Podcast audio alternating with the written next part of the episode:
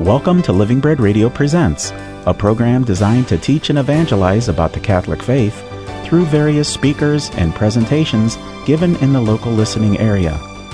Today's show features Dr. Chris Seaman. In part of his presentation, The Beginning of the Good News, a study on the Gospel of Mark, part of the Walsh University Lifelong Learning Academy. Today's show is titled Loaves and Fishes, Part 1, recorded in April 2013. And now, Dr. Chris Seaman.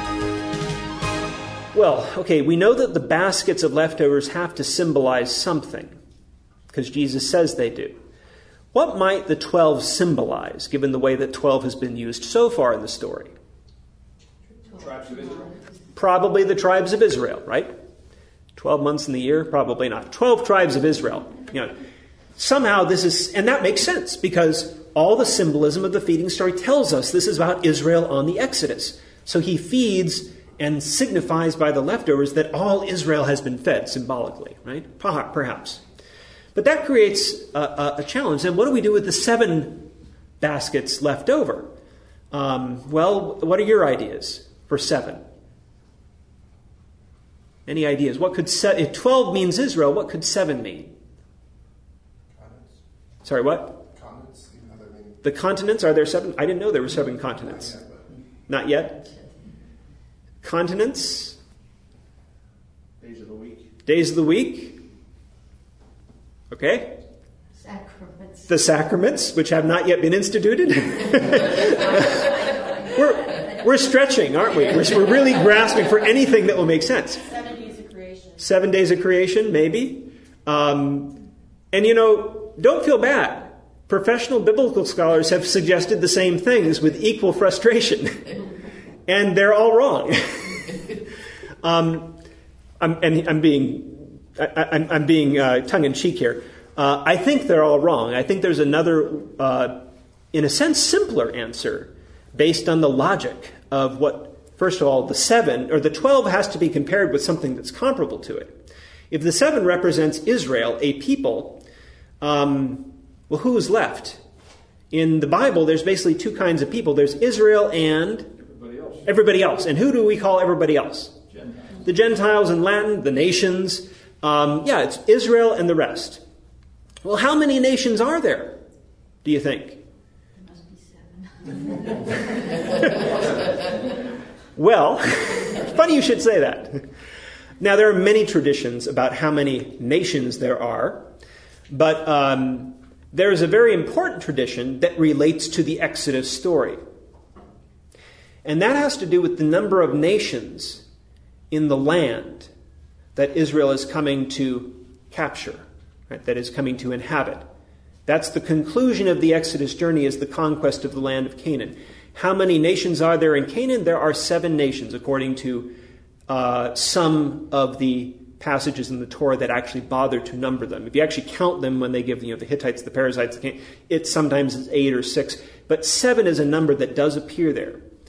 Um, so that's a possibility. What we need to do then is test our hypothesis and to ask what the heck would that mean? You know, what, what would that mean about having two feedings? Uh, well, let's see what happens in between. Let's now examine what happens between our bookends. And we'll go in order. We'll go in the order of the narrative. In chapter 7, you have a new scene that is set. Uh, the Pharisees and scribes materialize, and they decide to criticize Jesus for allowing his followers to eat food with hands that have not been ritually purified. Now, this is not, in fact, a law of the Torah. There is no law of the Torah that requires Israelites to ritually purify themselves before eating a normal meal.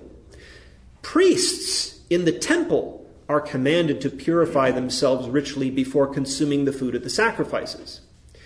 The Pharisees were a movement of Jews at this time. They had been around for about two centuries, perhaps. Uh, and their, one of their goals as a non priestly movement, they were generally, as far as we know, they weren't priests by genealogy, they were lay people. The Pharisees were interested in the sanctity of all Israel. They were interested in sanctifying God's people. Now, of course, that's the goal of the covenant itself, so that's not revolutionary. Uh, but they had lived through, or at least their ancestors had lived through, a recent crisis in which the temple and its priesthood were non functional for three and a half years. This is the famous persecution of the Jews by the Greek king Antiochus in the year 167 to 164 BC. And uh, this persecution, which we read about in the books of Maccabees and we is alluded to in the book of Daniel, uh, this was a catastrophic event for the Jews because they couldn't fulfill the covenant. They couldn't worship their God in the ways that were prescribed in God's law because the temple was defiled. And until Judas Maccabee uh, cleansed the temple and, and, allowed the worship to resume, uh, it was revealed to the Jews that the temple was vulnerable. If you pin all your hopes on the temple as the means of sanctification, you're inherently vulnerable.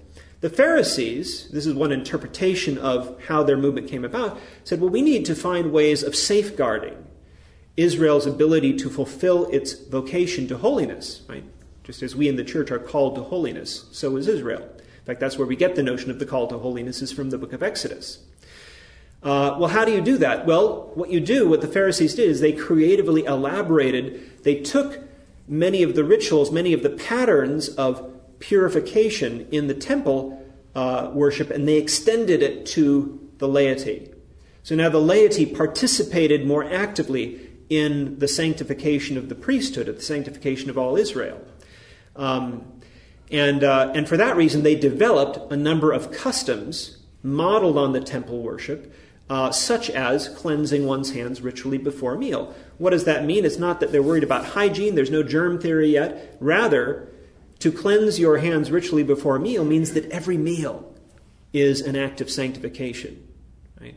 Every aspect of life can be made holy. This is a very important feature of Judaism after the actual destruction of the temple. The Pharisees made this up beforehand, so that's one of the reasons Judaism survived the destruction of the temple, because they already had a means of thinking about life without a temple. Anyway, that's where this custom comes from. So the Pharisees say, why don't they do that? Um, this is often referred to as the tradition of the elders. That's what it's called here, uh, meaning the, the, uh, the Pharisees, as the later rabbis would, they attributed these laws, even though they were innovations, they attributed them ultimately to the ancestors and perhaps even to Moses. Later on, we hear that in fact all the customs of the rabbis ultimately were taught by they were given by to Moses by God on Mount Sinai. They just weren't written down; they were orally transmitted. So, as Catholics who believe that revelation is both oral tradition as well as written scripture, we can identify with that. That's what the tradition of the elders means. Um, anyway, Jesus, um, instead of answering their question, why don't your disciples do this? Uh, Jesus says, um, Jesus attacks them. He impugns their character. He says they're hypocrites. He says their hearts are far from God. And his accusation specifically is you teach as doctrines the precepts of men. Uh, that is to say, they, they elevate these customs, these innovations, to the level of the written Torah, the written Torah of God that was given at Mount Sinai. And he comes up with an example, he says, that, that uh, shows how, in fact, not only are you elevating these traditions to the level of, of uh, Scripture, you're also, by implementing them, you are bringing uh, people into conflict with the written laws of God. And he uses the example of uh, what's called korban, which is if someone dedicates something to God, uh, money, property, whatever, um, for the use of, of God, for the use, the upkeep of the temple, more or less, then uh, that those resources cannot be used for any other purpose if you dedicate something to God. Um, and Jesus says, well, what happens if that person's mother and father needs financial support in their old age? by dedicating their money to God, they are not allowed to give it to their parents. So they're actually deprived, they're, they're violating the commandment to honor your father and your mother. Okay, maybe. uh, but Jesus is, has a pretty harebrained, sort of, you know, strained argument against this. He still hasn't answered why eating, why purifying your hands before a meal is bad or conflicts with the law of God. In fact, this whole passage is very convoluted. It wouldn't pass most um, standards of argumentation. Probably the reason for that is that the author of the gospel, or at least the author the tradent, the, the person who pulled these traditions together, took sayings of Jesus from different occasions and he has put them together all around the theme of food. So different sayings of Jesus from different contexts seem to have been drawn together on the theme of food. Because guess what? That's what this is all about. It's about food, just like the feeding stories. Anyway, Jesus ends up by saying, in fact, um, you don't need to ritually cleanse your hands before you eat because nothing that comes into you from outside can render you ritually unclean.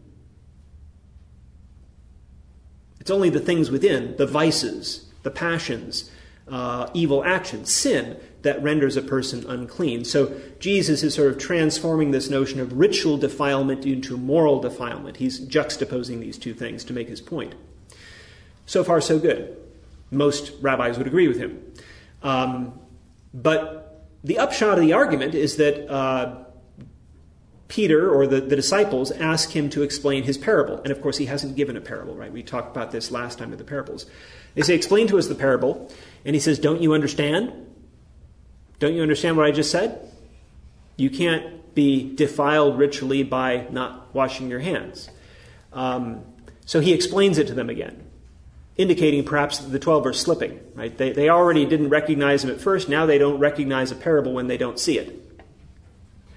And uh, we know that to those outside, things come in parables. Right? So the, the, the story about the parables in chapter 4, Mark, causes us to worry when the disciples react this way.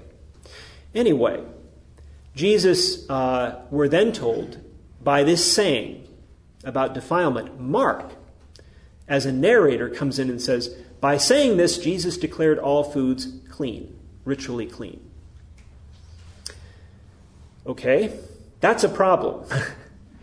because if Jesus declared all foods clean, Guess where the notion that all food's clean comes from? It doesn't come from the tradition of the elders, it comes from the written law of God, the eternal covenant between God and Israel, the prime directive of which is make a distinction between the pure and the impure, the holy and the common.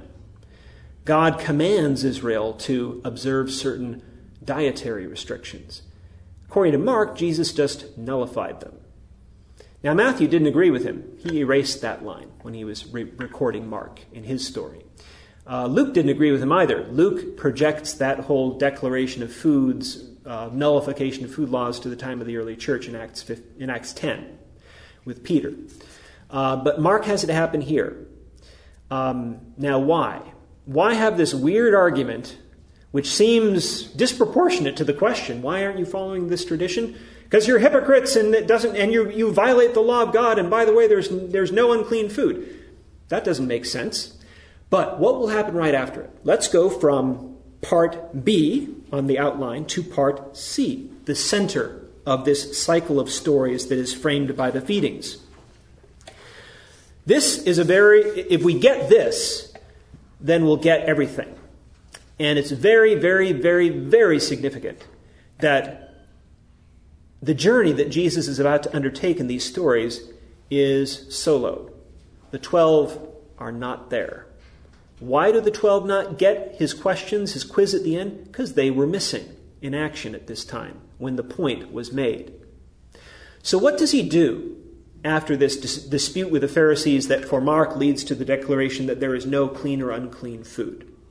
Well, Jesus goes into Gentile territory. He's been there once before, right, when he went to the Gerasene territory and exorcised the legion of demons and all that.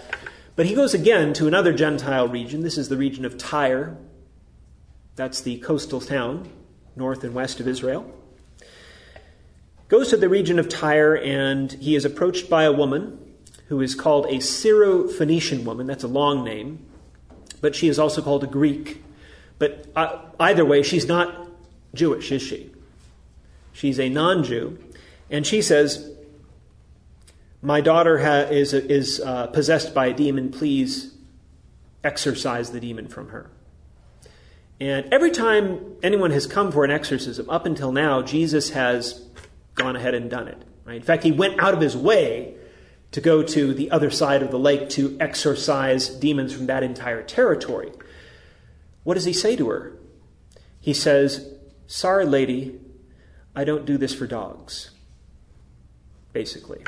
He says, let the, let the food be for the children, It's not right to give the children's food to the dogs. Dogs are unclean animals in, in, uh, in Jewish tradition. So he's just called her an unclean person in rather not very nice, nice terms. How does she respond?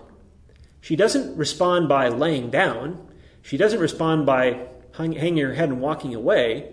She talks back. In fact, she argues with him. She makes an argument for why he is wrong. She says, But even the little dogs under the table eat the leftovers. There's enough to go around, Lord. You can exorcise this demon from my daughter. And Jesus is because of this argument, logos in Greek, which means argument in this context, because of the argument you've given me, it's done. And then he goes, he proceeds to go on a, on a tour, a missionary tour of Gentile territory, healing, exercising, doing all the things he did back in Galilee. The twelve are not present at any of this. So what has happened here? We move from a story about clean and unclean food, those categories being nullified, immediately to a story about a woman who he calls unclean by implication. She's a dog. And she says, but there's still, there's still bread to go around. He objects to, uh, initially, to extending his mission to unclean people and ends up giving up the objection, ceding it, going and doing what she asks. And in fact, everyone in the Gentile territory welcomes him with open arms. They speak well of him. So the leftovers, right? That was the point of the feeding stories, right? The leftovers, the baskets of leftovers, and in the smack center of our cycle of stories is a story whose punchline is about leftovers. And it's more than a punchline, it's an argument. It's an argument for why the kingdom of God extends to Gentiles. The 12 don't get it. They are absent from the scene. Matthew, in his retelling of this scene, inserts them into the scene, so they will get it. Matthew, by the way, has him uh, sort of changes the meaning of this event. He doesn't allow the woman to argue, and he doesn't have Jesus go on a mission of, uh, around Gentile territory. He, he excises that from Mark's story. So all of these details are very deliberate uh, in Mark. They're all communicating a message. Jesus nullifies the categories of clean and unclean, and he extends that to people. Now, why focus on that pattern? Well, there's another place in the New Testament where that pattern, that sequence of events happens. It's Acts 10. In Acts 10, Peter uh, is praying and he has a vision of food clean and unclean animals, and a heavenly voice says, Kill and eat. He says, I won't eat unclean things. The heavenly voice says, What God has declared clean, do not call unclean. A divine voice abolishes the categories of clean and unclean food. And what is the very next thing that happens in the story? Do you remember? Who does he meet? This is about third of the way through Acts. He meets a Gentile. And Peter, in the story, makes the point. He says, I wouldn't have come because it's unlawful for Jews to associate with Gentiles. That's not historically true. But he's making, he, he's projecting this notion of, you know, the Gentiles are not part of the kingdom. And, but he says, but the Holy Spirit told me that I should not call any person clean or unclean. So notice the same sequence of argumentation here. Clean and unclean food nullified, abolition of clean and unclean people inclusion of Gentiles.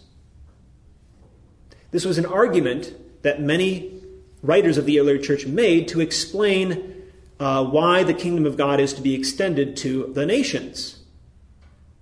This is an event that happens at some point in every gospel. In Mark, it happens during Jesus' lifetime. That's why you have this peculiar set of stories. In Matthew, he projects it to a post resurrection event, the Great Commission go and make disciples of all nations. In Luke, he projects it even further to Peter's encounter with Cornelius. Um, Luke may be right, who knows? Uh, but this is Mark's story. Mark says that this is the meaning of the feedings. So now we come back to the question what does the seven symbolize? Well, it would fit with that theory that the seven might mean the Gentile nations, specifically the Gentile nations who are, in a sense, involved in the issue of the land, the promised land. Jesus extends his missionary activity through all the lands traditionally uh, uh, identified as the promised land. Uh, and all the peoples, the Jews and the non Jews in those regions, are included within his ministry. That's what the 12 don't get because they weren't there. Now, there's one more bit here to think about. Um, let's think of let's bring this all back to the Eucharist, right? Which is the the the, the taking, the thank, the giving thanks, the breaking, and the giving of the bread, right? Which we know is going to anticipate the Passover meal, which is going to institute the Eucharist, which is what we celebrate as a, a community of faith. Here is the fundamental meaning of all that, says Mark. It means a number of things. Let's, let's take a tally of, of its various meanings. It means rejecting the leaven of the Pharisees and the leaven of Herod. Well, we had a story about Herod at the beginning of this section and a story about the Pharisees in the middle. Um, various things described in them, but it means, but, in, but sharing in the meal, choosing to go out into the wilderness to join God's people in a meal, is an act of rejecting the current regime, Herod, and its supporters, the Pharisees, who, uh, for whatever malevolent reasons Mark imagines, they craft laws, customs that violate God's covenant with Israel, God's commands to Israel. Strained as the argument is, that's the message Mark is, is bringing. So, to celebrate a meal as the anticipation of God's kingdom is an act of rejection. To reject, to embrace the kingdom is to reject something else, to reject its alternatives. That is a good Exodus theme. What is the exit? It is the choice of the alternative between Pharaoh and Yahweh. Right?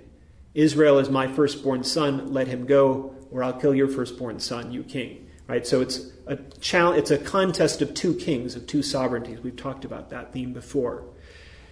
The, the feeding stories dramatize that. So that's one thing. To, the meal means rejection of the current kingdom, an embrace of the new one, which is not yet here because you're on the journey to it. Just like us, we're on the pilgrimage. We're the pilgrim church on the journey to the kingdom, which is not yet here. The world has not yet become the world to come. this world has not yet become the kingdom. Right? It's in the process.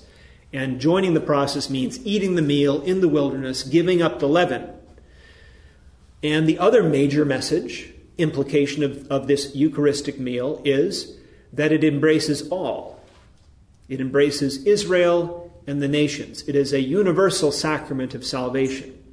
Right? And so those who consume it are becoming that universal sacrament of salvation to the world.